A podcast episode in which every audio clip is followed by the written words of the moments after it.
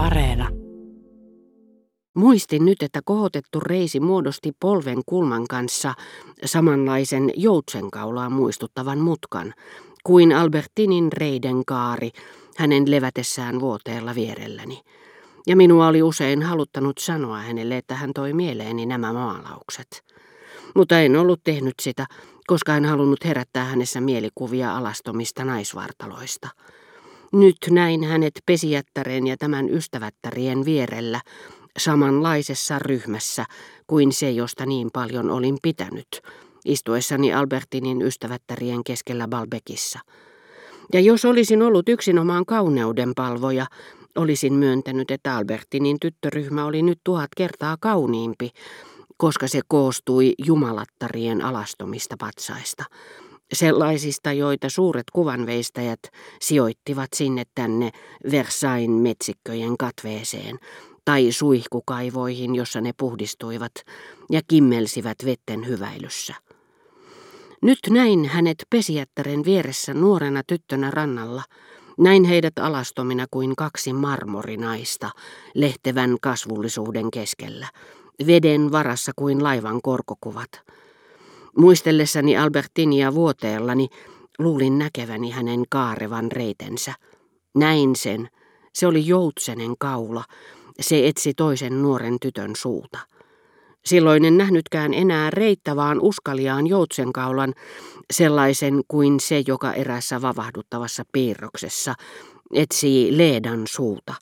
Leedan, joka on kuvattu värisemässä, niin kuin vain nauttiva nainen värisee mikä näkyy erityisen selvästi, koska hänen vieressään on vain joutsen, niin että hän näyttää yksinäisemmältä, juuri niin kuin puhelimessakin äänestä paljastuu vivahteita, joita ei erota silloin, kun ääneen liittyy kasvot, koska silloin äänen sävyt näkyvät kasvoilta. Tässä piirroksessa nautinto näkyy naisessa, joka sitä tuntee, sen sijaan, että halun kohteena olisi poissa oleva nainen, joka halun on herättänyt, ja jonka tilalla kuvassa on liikkumaton joutsen. Silloin tällöin yhteys sydämeni ja muistini välillä katkesi.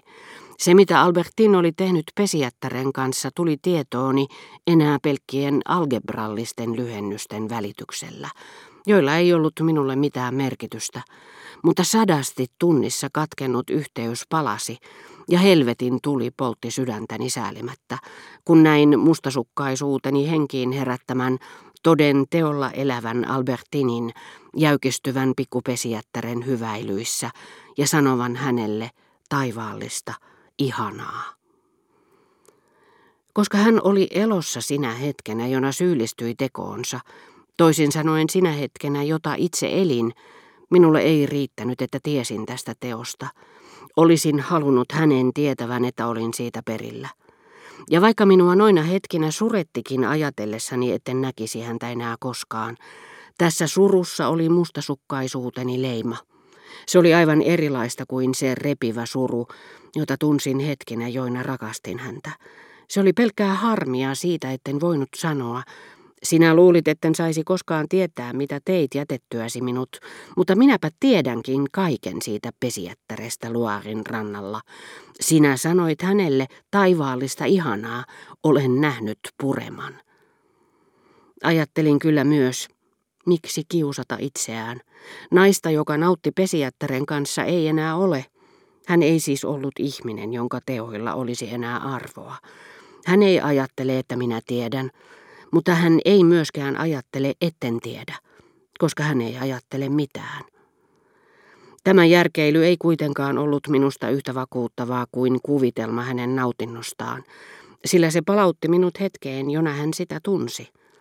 Yksin se, mitä tunnemme, on meille olemassa olevaa, ja sen me heijastamme menneisyyteen tai tulevaisuuteen, antamatta kuoleman kuvitteellisten rajojen pysäyttää itseämme.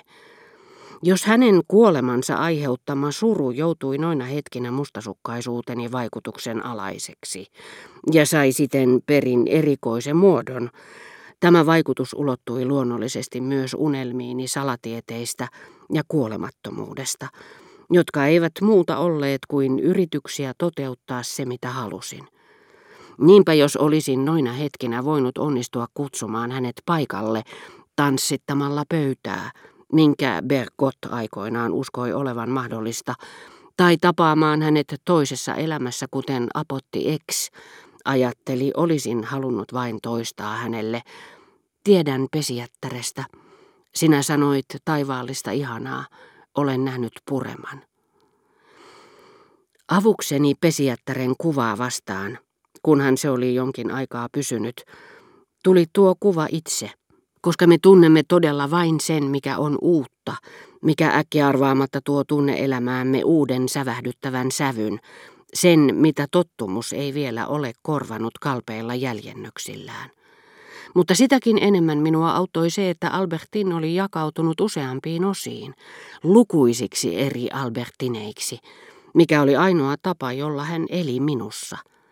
Mieleen tuli hetkiä, jolloin hän oli ollut vain hyvä, tai älykäs, tai luotettava, tai jopa ennen kaikkea urheilullinen. Ja eikö vain pohjimmiltaan ollutkin aivan oikein, että tämä jakautuminen rauhoitti minut? Sillä ellei se itsessään ollutkaan mitään todellista, vaan johtui siitä, että hän oli näyttäytynyt minulle tosiaan seuraavina hetkinä, joiden sarja oli muistini mukainen, niin kuin taikalyhtyni heijastuksien kaarevuuskin johtui värillisten lasien kaarevuudesta, niin eikö se silti tavallaan edustanutkin erästä toista varsin objektiivista totuutta, nimittäin sitä, ettei kukaan meistä ole yksi, vaan sisältää useampia henkilöitä, joilla ei kaikilla ole samaa moraalista arvoa. Niinpä paheellisen Albertinin mahdollinen olemassaolo ei välttämättä tarkoittanut, ettei heitä olisi ollut muitakin. Se, joka kernaasti keskusteli kanssani Saint-Simonista huoneessaan. Se, joka sinä iltana, kun olin sanonut, että meidän täytyi erota, oli sanonut niin suruissaan, kun ajattelenkin, etten enää koskaan tule näkemään tätä pianoa, tätä huonetta. Ja joka nähtyään, minkä liikutuksen valtaan valheeni oli lopulta minut saattanut, oli niin vilpittömän sääliväisesti huudahtanut, voi ei teen ennemmin mitä hyvänsä muuta, kuin tuotan teille surua. Vannon etten yritä tavata teitä enää. Silloin en ollut enää yksin.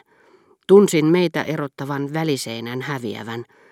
Koska kerran tämä hyvä Albertin oli palannut, olin saanut takaisin sen ainoan ihmisen, joka saattoi antaa minulle vastamyrkkyä Albertinin tuottamiin kärsimyksiin. Halusin tietenkin edelleen puhua hänelle pesijättären tapauksesta, mutta en enää julman voiton riemuisesti, osoittaakseni hänelle ilkeästi, että tiesin siitä. Aivan niin kuin olisin tehnyt, jos Albertin olisi ollut elossa. Kysyin häneltä hellästi, oliko tarina pesijättärestä totta. Hän vannoi, ettei ollut, että Eme ei ollut pysytellyt kovin tarkasti totuudessa, vaan näyttääkseen, että oli toden teolla ansainnut antamani rahat, hän ei ollut huolinut palata tyhjin toimin, vaan oli pannut pesijättären sanomaan, mitä oli halunnut.